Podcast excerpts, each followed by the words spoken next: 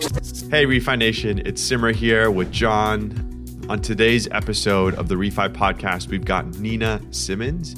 Nina has been a social entrepreneur, um, a climate activist, the founder of Bioneers, and a published author of many books, most recent of which is Nature, Culture, and the Sacred, which looks at the divine, uh, sacred feminine and how that comes up and shows up in leadership. Um, so for today, you know, we'll cover a little bit of Nina's backstory, some of the work that she's done with uh, Bioneers, but we're really going to be able to step into what is the heart of what we feel like is regeneration. What does it look like to really cultivate a practice of love, of doing the inner work and the inner journey to show up for a shifted relationship with one another, with nature, and with the environment around us. John, anything else to add?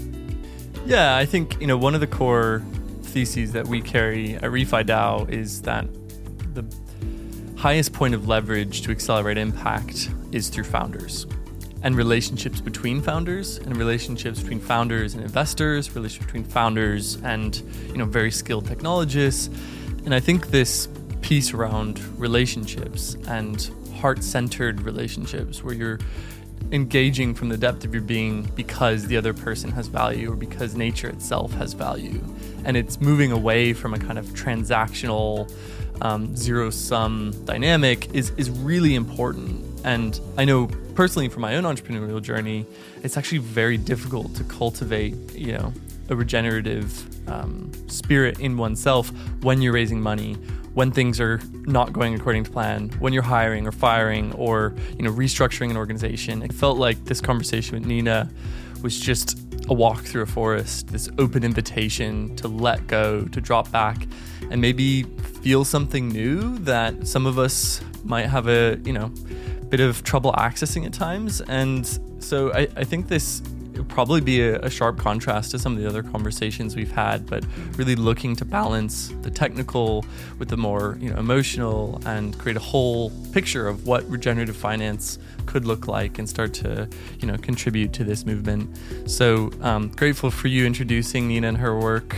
to Refi Simar and. Um, before we drop the episode, just want to invite anybody listening who's enjoyed this episode or previous ones, write a quick review, share it with somebody who you might find is useful. We're trying to get the story of regeneration out to the masses because, as we all know, time is running out, but we have an incredible future that we can build together. And the Web3 space has a lot of powerful coordination tools to offer. Um, so here we are, without further ado, uh, introducing an episode with Nina Simons. What a joy to be here today with both of you, John and Nina. How are you both doing today, John? Man, I'm loving it. Life is good. The sun is shining. We had a pretty heavy rain over the last couple days, and you can tell the world around us is soaking it in. I'm grateful to be here and can't wait to hear the journey you've been on, Nina. How are you feeling today? I'm also in a really good space today, John. Um, it rained here in the northern New Mexico desert last night, and the smell of the rain in the desert is just uh, totally intoxicating. And my life is very blessed. I've got a lot to be thankful for, so I'm happy to be with you both. Uh, well, it looks like we all got some rain then. I woke up this morning to some rain right on our front too. Just a, you know some light mist coming in from the ocean. Um, mm. Wow, so here we go. We're coming into today. A lot of love, a lot of gratitude. Um, we've got a lot to cover. So, well, some of the things I think today, at least, that I'd love to sort of cover some ground around is Nina, your own personal story and some of the journey and insights and wisdom that you've had on your own life path. You know, we'd also love to touch on Bioneers, the organization that you founded that's been really deep in this work around, you know, how we create a regenerative future and some of the questions around climate and the climate emergency that we're all facing. And then also love to touch a little bit on, you know, the second edition of the book you just published around nature, sacred, you know, feminine leadership and culture. Um, and then also, you know, I think, you know, to conclude, we can also bring in some of what we're seeing around possibilities of great in bridging the gap between all the work that's been done already in thinking about the biggest problem spaces and how we address them in climate change, how can we bring Web3 and some of the tools that we're seeing created there to really address, you know, some of the some of what we're seeing there. Um, that's what I'm seeing for today. How does that feel to both of you? Let's let's go. That sounds great. Rich and like a Let's lot. do Oh, yes. It's going to be a beautiful day. Okay, Nina. So I'd love to just start with you and maybe just sharing, a li- you know, you having some open space here to just share a little bit about, you know, your the journey that you've been on and what's led you here. You know, there's so much. I know there's a lot within that, but anything that's feeling present for you to just share about your own personal journey, you know, through Bioneers through some of the work that you've done, um, you know, that like is worth just noting, noting and highlighting as we come into today. Okay. Uh, wow. Well, let's see. Um, I grew up in New York City. I'm a city kid, but I realized very early in my life that nature was where I went for solace, and nature was where I went when I really needed comfort. And um, and I first fell in love with theater as a way to change people's consciousness. Because when I was in school, there were a lot of radical playwrights who were really pushing the edges. And, and my idea of a good night at theater was, um, you know, to have people leave talking about the ideas and, and really chewing on them over the next days and taking a look at their unexamined belief systems. And uh, one of my favorite job descriptions I've ever been given was by the the wild ass astrologer uh, Caroline Casey, who said, looked at my chart and she said, "Oh, you're a culture doctor," and I loved that. Um, so I've done a lot of work in the arts and in the spiritual realm, and then I moved to New Mexico, met my husband and partner, and began uh, sort of a new career as a social entrepreneur um, where first I helped him finish a film that was about the politics of alternative cancer therapies. It was way ahead of its time and it was a brilliant creation. And we managed to get it seen by uh, Congress, which led to the Office of Technology Assessment being founded. And it had the largest viewership on HBO and Cinemax at the time. And, you know, so like that. And then uh, we went to visit because um, he was asked to film a biodiversity garden in New Mexico. And it was being cultivated by a master gardener who had collected seeds from native peoples all over the world and was growing them in close, close proximity and gave us a tour through this garden. And uh, I remember that it was the most beautiful thing I'd ever seen and it was sensually just rich with color and smells. And he invited us to taste things. And there were things I'd never seen or heard of before. There was like elephant head amaranth, which really looked like these great scarlet plumes reaching into the turquoise sky, and sunflowers that must have been eight or nine feet tall and with heads that were 18 inches across. And it felt like they watched us as we walked through the garden, you know, and he would introduce us to every plant and by their Latin name and by their common name. And I began to realize that this man knew these plants better than most people know their own families.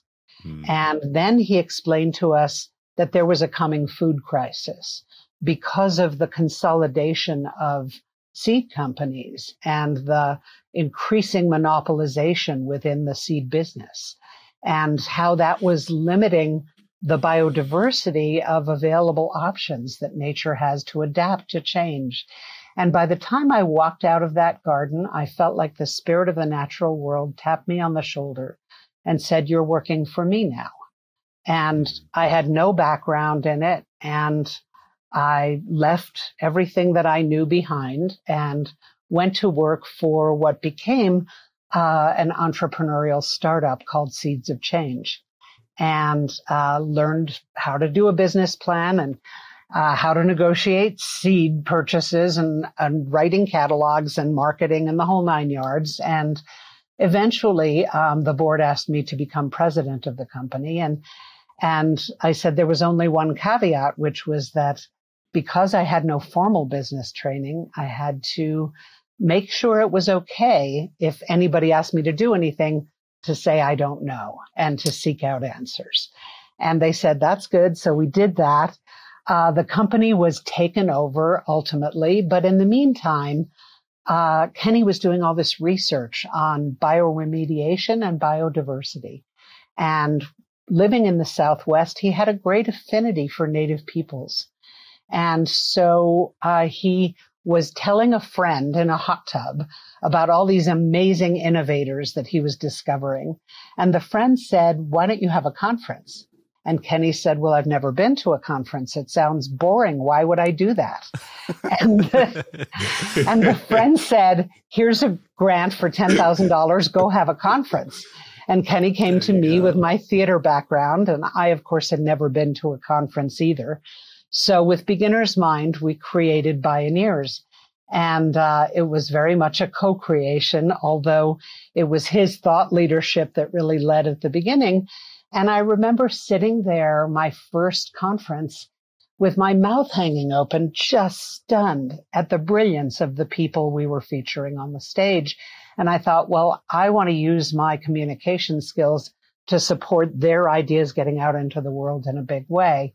And Bioneers is kind of like a an environmental and social star search. Um, sometimes we feature people that are well known, but often they're the greatest people you've never heard of.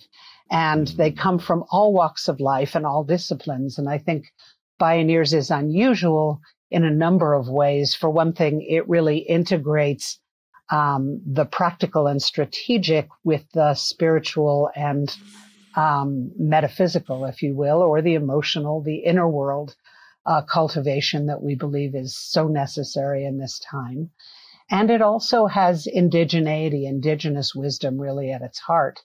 And uh, many of the leaders that we feature at Bioneers uh, have innovations inspired by nature. So I have a deep background at this point. Bioneers has been going on for 34 years and has a profound archive of amazing media.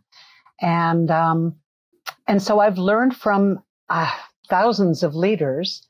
And along the way, I had a big discovery that my gender had something to do with my experience of my life journey. And when that came up, um, it was partly elicited by seeing a film online that anyone listening can look up. It's called The Burning Times.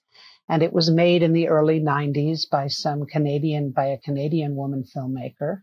And it tells the story of the three to 400 year period in European history, which had correlatives all over the world, um, where somewhere between 50,000 and several million women were systematically uh, persecuted and tortured and often burned for the supposed crime of being witches. And what I learned through that film and through my subsequent research was that many of our human civilizations mm, systems were shifted during that time, while seven generations of children watched the women in their lives and their sisters and aunties and grandmothers um, be tortured and burned. And the systems that were shifted were like our health system and our economic system and uh, our land use, our relationship to land. So what I saw, I just had this huge aha, and I realized that uh, all of humanity's greatest challenges that we face can be seen as an as a result of the imbalance between the archetypal masculine and the archetypal feminine. And this is not about gender. This is about how we reclaim all of our human capacities to be able to meet the existential challenges that we face today which I know you you guys are very much about. So so I've written a couple of books about leadership and about this intersection of nature, culture, and the sacred, and um, and how reclaiming the feminine in all her forms and and qualities is part of what's necessary to regenerate and heal um, our relationship to the earth, ourselves, and each other. Wow. so beautifully shared. Thank you, Nina. Thank mm-hmm. you so so much. Um, and it's beautiful too because I think John and I, in some, in many ways, have also, I think, with the podcast, tried to hold a similar. There's the internal and the external, and so mm. I, you know, I think just to even play with that a little bit, you know, we we're talking about the masculine and the feminine. You know, mm-hmm. the energies there. So mm-hmm. I think that it could be beautiful, maybe to even touch on some of what reclaiming the feminine is, and also just sort of, you know, diving deeper. What are some of you know, as Bioneers has evolved over the past thirty four years? What have you seen as a part of that evolution, as some more, you know, the inner journey and what's been unfolding on the external. You know, there's a lot to play with here. So feel free to sort of take this as you will. But you know, I'd love to explore more. You know, some more of this. There's the inner and there's the external, and you've now had all this time to see the evolution. Um, but yeah, just we can take with that. You know, if we want to go specific, we can. You know, let me know, Nina. But yeah, feel free to play with that. Well, it's a giant question, Simar. So I'm just gonna yeah. um, pull we can some break it threads. down. We'll break it yeah, down. Yeah. yeah. No problem. Um, you know, Carl Jung said very simply that the feminine was the inner and the masculine the outer. Mm-hmm. And I think um, we see an emphasis on the masculine in our cultures in many, many ways. Um, there's an emphasis on the future and progressing and a tendency to de emphasize or forget about the past. Mm-hmm. Um, there's a tendency to um, seek solutions through transactional actions uh, mm. rather than through building relationship and listening as much as we're talking.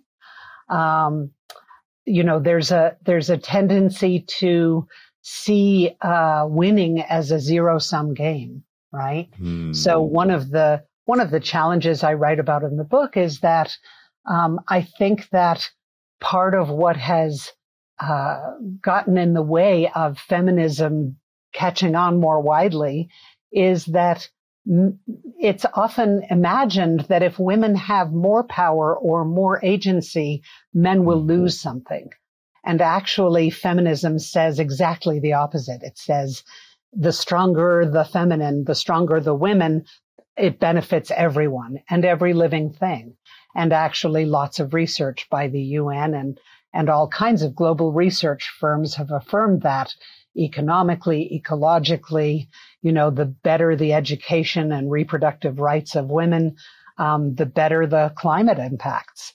Um, so, you know, eh, eh, there are there are many many assumptions that I think have been built into our cultural frameworks that we tend not to question and a lot of what I have learned in my own self cultivation over the years has been the inner work of unpacking those assumptions, of making them visible to myself so that I can consciously shed or compost them and mm-hmm. consciously strengthen and grow the parts of myself that because of my conditioning often are not as strong or as brave or as outspoken as I'd like to be.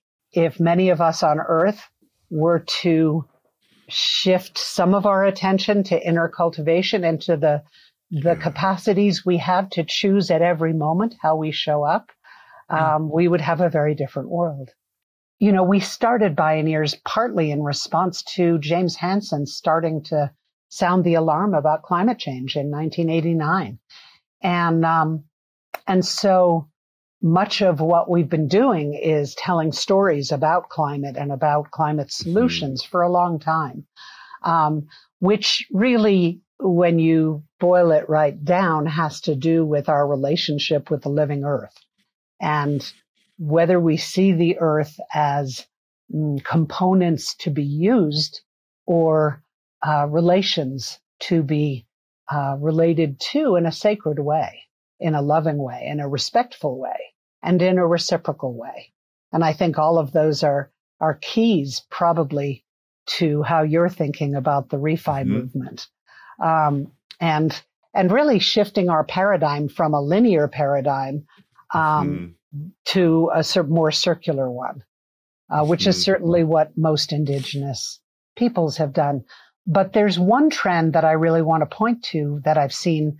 I mean, in many ways my greatest hope for our future, and I think this relates to both of your work directly, is the conjoining of movements. Because mm. as I, in my catbird seat at Bioneers, what I see is that wow, there are a lot of people who are awakening to the injustices that our cultures and our systems have been built upon and that care a lot about changing them.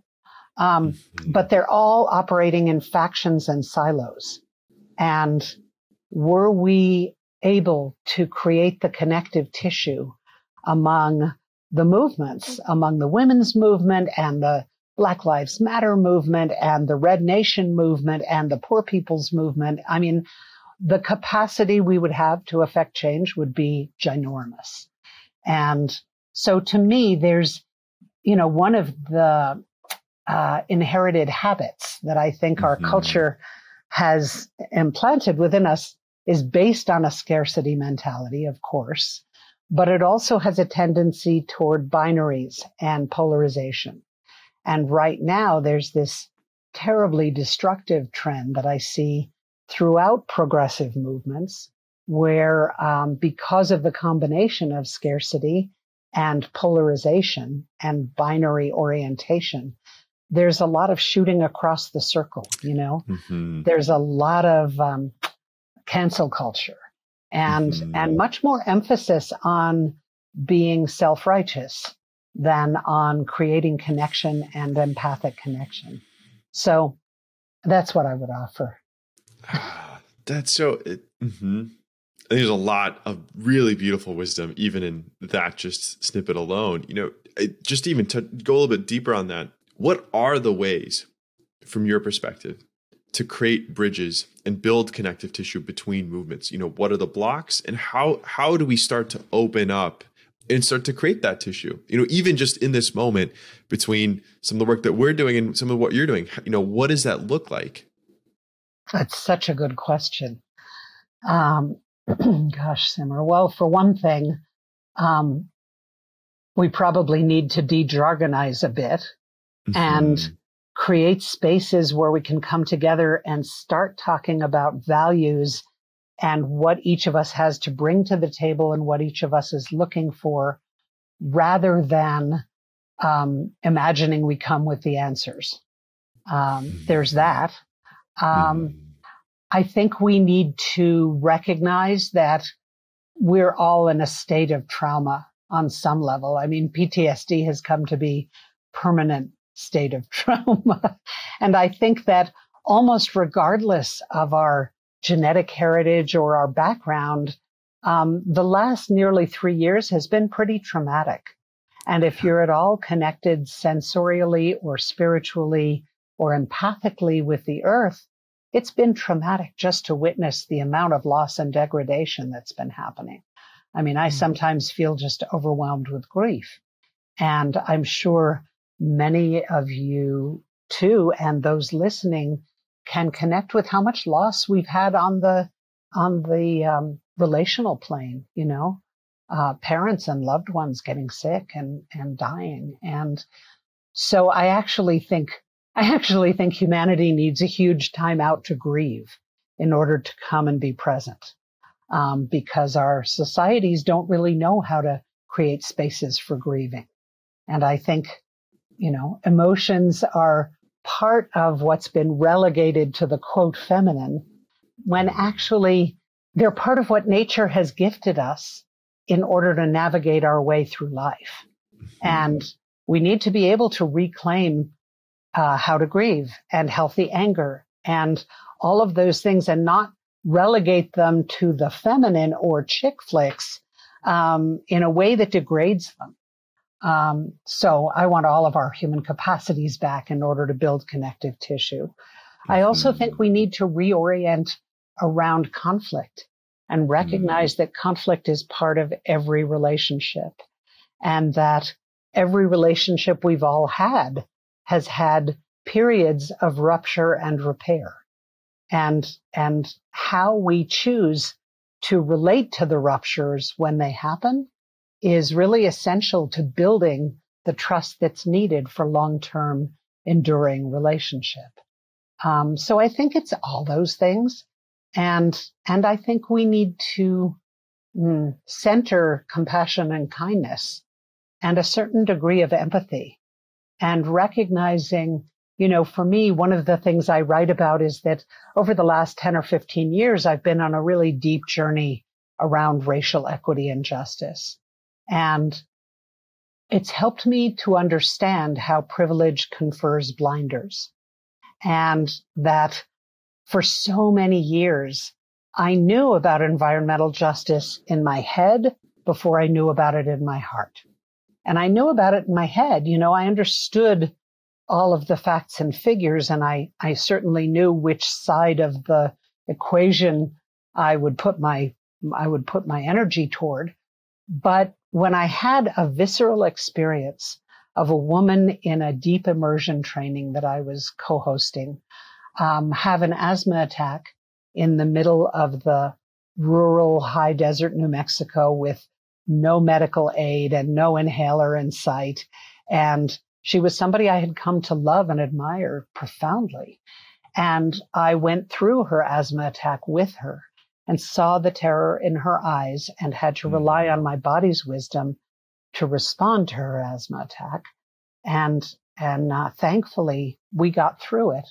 But at the end of it, I sank down to the floor with tears streaming down my face. And I realized that no matter how long I had known in my head, it hadn't permeated my heart before. And this was the first time it had cracked the shell of my privilege. And so I think, you know, experiences like that that move our understanding from head to heart um, are a really important part of rebalancing the masculine and feminine and also reaching across divides. That's so profound because you had a choice in that moment to go there with that person.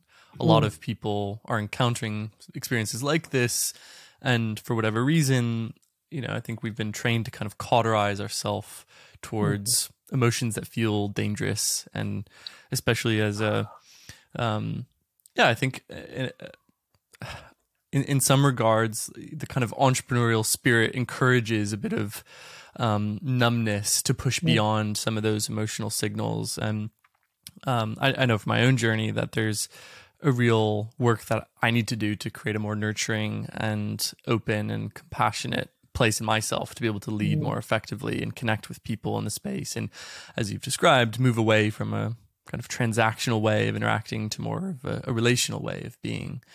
I'm I'm curious if there's any kind of um, specific behaviors or interventions that you've seen effective in your community when, you know, people who may self-identify on the kind of more masculine side of the fence and feel some more of that um, need to transition to a more open, nurturing, feminine spaciousness. Like, what are people doing as leaders, and what are people doing in organ- organizations to kind of rebalance that and create more regenerative culture in their organizations? What a great question, John. Um, you know, one of my big takeaways from I I I led I co-led women's retreats for a long, long time, and one of the big takeaways was um, relationship before task. And you know what I found was that um, creating a spacious entry point, and even in our organization, I mean, we tend now when we have our weekly meetings to in, invite a whole person check-in because everyone, you know, whether they're parents or living alone or everyone has experienced hardships of various kinds. And there is something about hearing um, in a vulnerable way that honors confidentiality, but also that honors the particularity of each person. I mean, I'm a great proponent of storytelling to change the world, actually. And I think that, you know, one of my favorite role models in relation to this was a woman who was a labor negotiator. And she told a story about sitting uh, at a table with all of these labor leaders who were all male, all large, and she told the story about how she cared so much about something that had happened that she told the story and wept while she told it. And she didn't apologize for crying. And she, you know, she just honored how deeply she felt about it. And for me, that was modeling a kind of leadership that, you know, uh, this time calls us to be brave. and it calls us to take risks. And the kind of fear that you describe around the callousness that we are encouraged to form as entrepreneurs and also as people of privilege, I think, it pales in comparison to the existential challenges we face. And, and so it's a really good time to be asking ourselves, mm. you know, there are fears that come up because they truly protect us. And there are fears that come up because they're habitually trained. And I think it's an important time to discern between those fears when they arise in us. So, so true. You know, and as we think about, you know, Nina, with storytelling and imagining regenerative systems, you know, one of the things you mentioned from Bioneers was sort of cultivating these stories across, you know, these past several decades. Um, as we think about going ahead, you know, what are some of the stories that you've developed around climate that that do resonate, you know, that do allow for an opening and an awakening? You know, if you if you have any stories on the on that front to share, would love to hear some of them as well. Well, I realize listening to you, Simar, that one of the things I should name about Bioneers is that we have very intentionally created a mm-hmm. space where people from very different back- backgrounds and disciplines can come together in a place where there is mutuality and respect, but hmm. also pluralism. Hmm. And I think cultivating fields of pluralism is something that actually is a is a good answer to John's question as well. In that, you know, in every team, in every entrepreneurial group or organization, we have far more diversity than we tend to acknowledge, right? And it's not only age or gender or ethnic diversity, but also you know, there are introverts and ext- extroverts, and there are, we have all these different ways of processing information. And so, um, creating a field where people are invited to express their particularity within a, a field that establishes some common ground of values is, is what I wanted to suggest. And, um, stories, well, you know, one that comes to mind immediately comes from the field of biomimicry, which I mm. imagine you both and many of your listeners are familiar with. But um, Janine Benyus is often considered the godmother of biomimicry. And what she said at Bioneers, which I loved, was that in nature, the places of greatest fertility are the places where two or more ecosystems meet. And so where the river meets the ocean meets the forest, that's where new innovation happens in nature and hybridization and all kinds of evolutionary changes. And she said, because human beings are a subset of nature, um, then the same is true here. So you create a field of innovation and fertility by consciously inviting all the diverse perspectives and qualities and, and natures that exist in the space. You know, with climate change, I honestly, I've just joined an advisory council for a group called Daughters for Earth that was started, I think you may have heard this, Simar, by a woman named Zainab Salbi and uh, in partnership. And part of what she realized was that her past uh, entrepreneurship involved creating something called Women for Women International. And again, this shows my bias, but what can I do? Um, in Women for Women International, what she realized was that women in conflict zones were carrying much of the brunt of the conflict. They were continuing to keep life happening during war times. They were continuing to heal the wounded and care for the crops and do all the things that kept life together. And yet they were receiving 2% of the funding that was of the philanthropic funding that was going to conflict zones. Well, as she looked into climate change, she had a transformative experience of falling in love with the earth and hearing her heartbeat and deciding she needed to serve this and realized that the same pattern was true with climate change. that, you know, from Project Drawdown to other measures, um, there are many who are, uh, many studies that are revealing now that women have a transformative role to play um, in ameliorating and transforming climate change. And yet, again, it's 2% of the philanthropic funding going to climate justice in the world.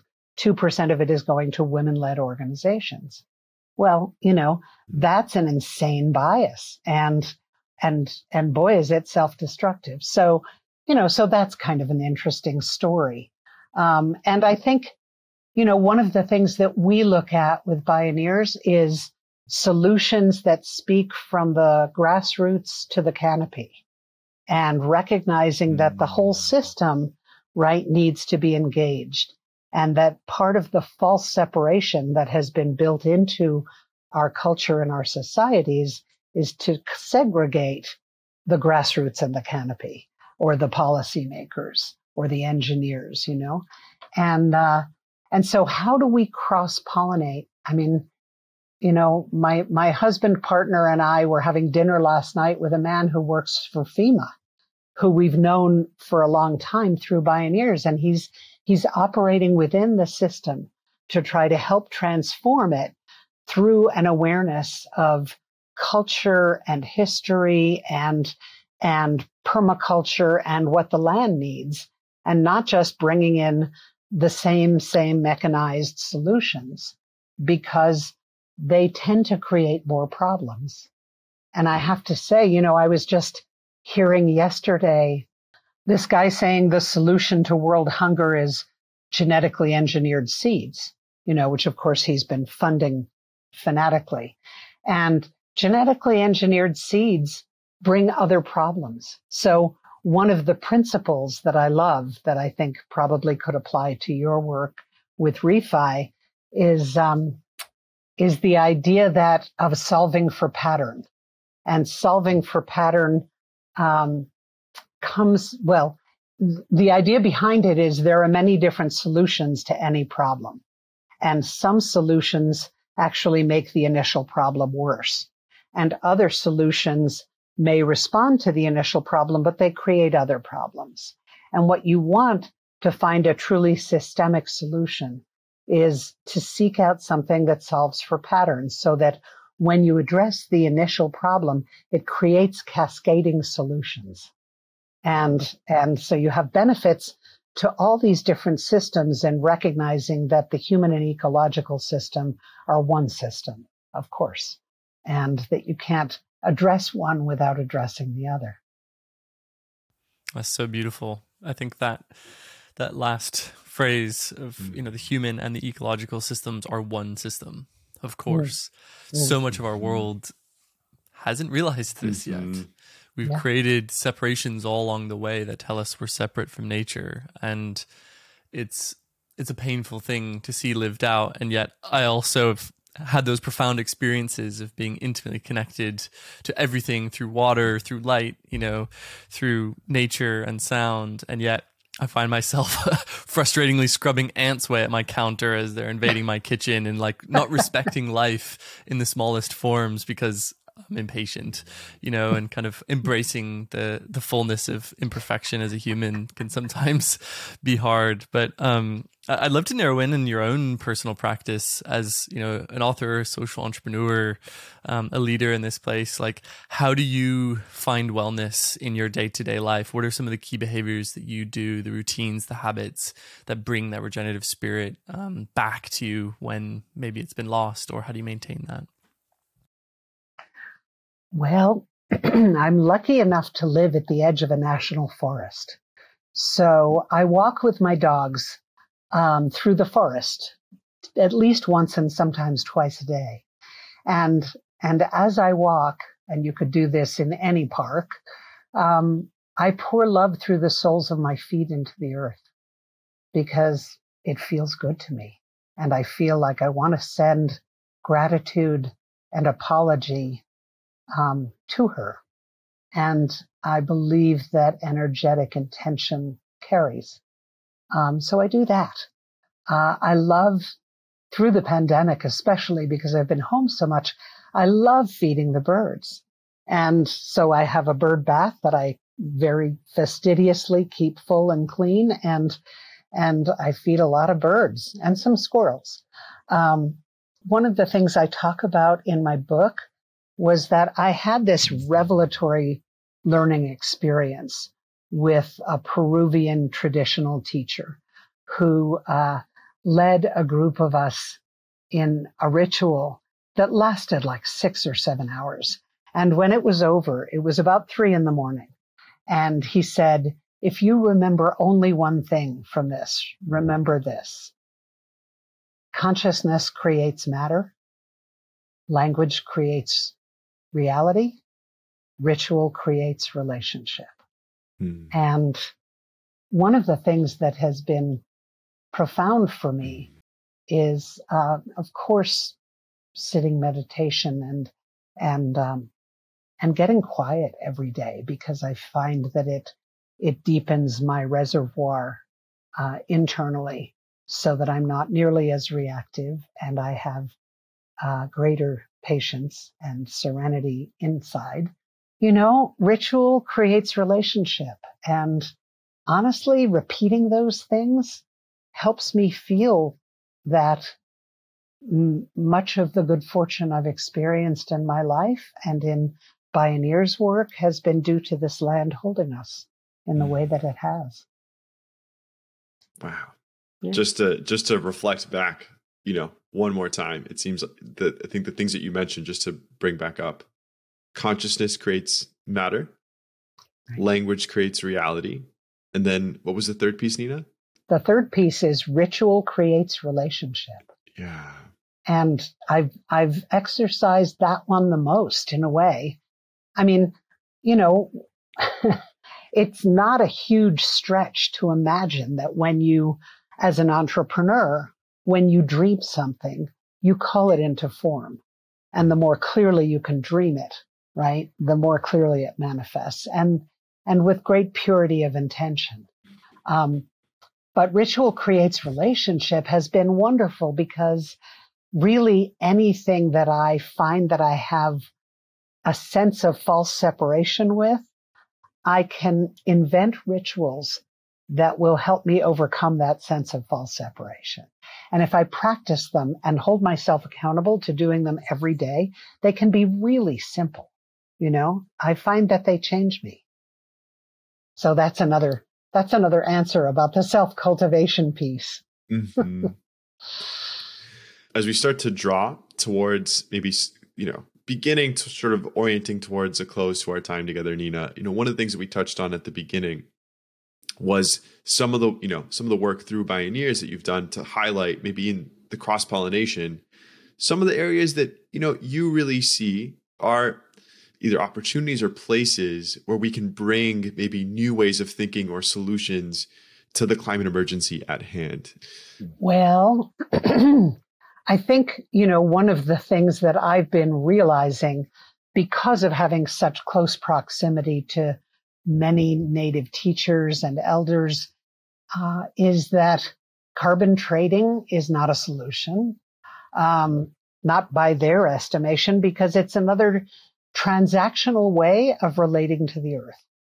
And it doesn't actually shift the system. Um, you know, the other thing that I've been uh, realizing is that as we transition from fossil fuels, um, the mining of minerals to create batteries and computers and all the other things that are going to replace it um, is still resource extraction that is still going to decimate land and water and lifeways. And, you know, it's no accident that 80% of the world's remaining biodiversity is situated on indigenous lands. And it's no accident that those are the most readily targeted by extractive industries. So, I mean, my greatest hope around uh, the climate emergency has to do with, I would say, um, biomimicry for one thing, because there is some remarkable solutions in biomimicry. There are also some uses of technology that I'm aware of that are that are helping to alert people when forests are being mowed down.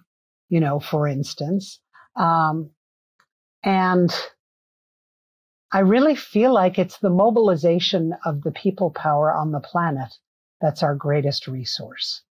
And, and, uh, and that has to happen through a change of heart, not just through technical solutions. And so I think, I think that leading, you know, if there were one thing that I could wish for from the refi community, it would be to integrate the experience of beloved community and of heart into the solutions you're dreaming up. You know, I have friends who are releasing um, a whole podcast and book called Beloved Economies that's worth taking a look at. I think that the solutions residing in nature surpass our wildest imagining of what's possible. And if we could get out of our uh, hubristic, egoic mindset and actually humble ourselves to the mysteries of nature and ask and listen and study a lot more clearly, we'd be learning a lot more, you know, turning to nature as mentor and as teacher instead of as resource is sort of the the essential nugget that I would offer. Yeah, there was one of the you know there was a passage that I loved in your most recent book, Nina, um, that said cultivating our heart's capacity to love is the most powerful, enduring, and regenerative of all the resources here available to help. You know, just that, just that that deep cultivation internally of our heart's capacity to love you know, one another, nature, everything that we are creating. Um, what a beautiful gift to to be bringing that in to this space to be building you know part of the bridge it seems like part of the bridge that we're building here is connecting with being able to connect with the heart you know to see not as two separate movements or two separate, but like to see as one what is unfolding and what is happening and then move together from the heart. The other thing that I would add, Simar, is yeah. um, to turn toward our elders. Mm. And by that, I mean our elders in the natural world. The natural mm. world is so much older than we are. We're, you know, pipsqueaks and also First Nations peoples. Science has just learned that mycelium respond to sound. And not only do they respond to sound, but they respond especially to low frequency sound, like the mm. sound of a drum.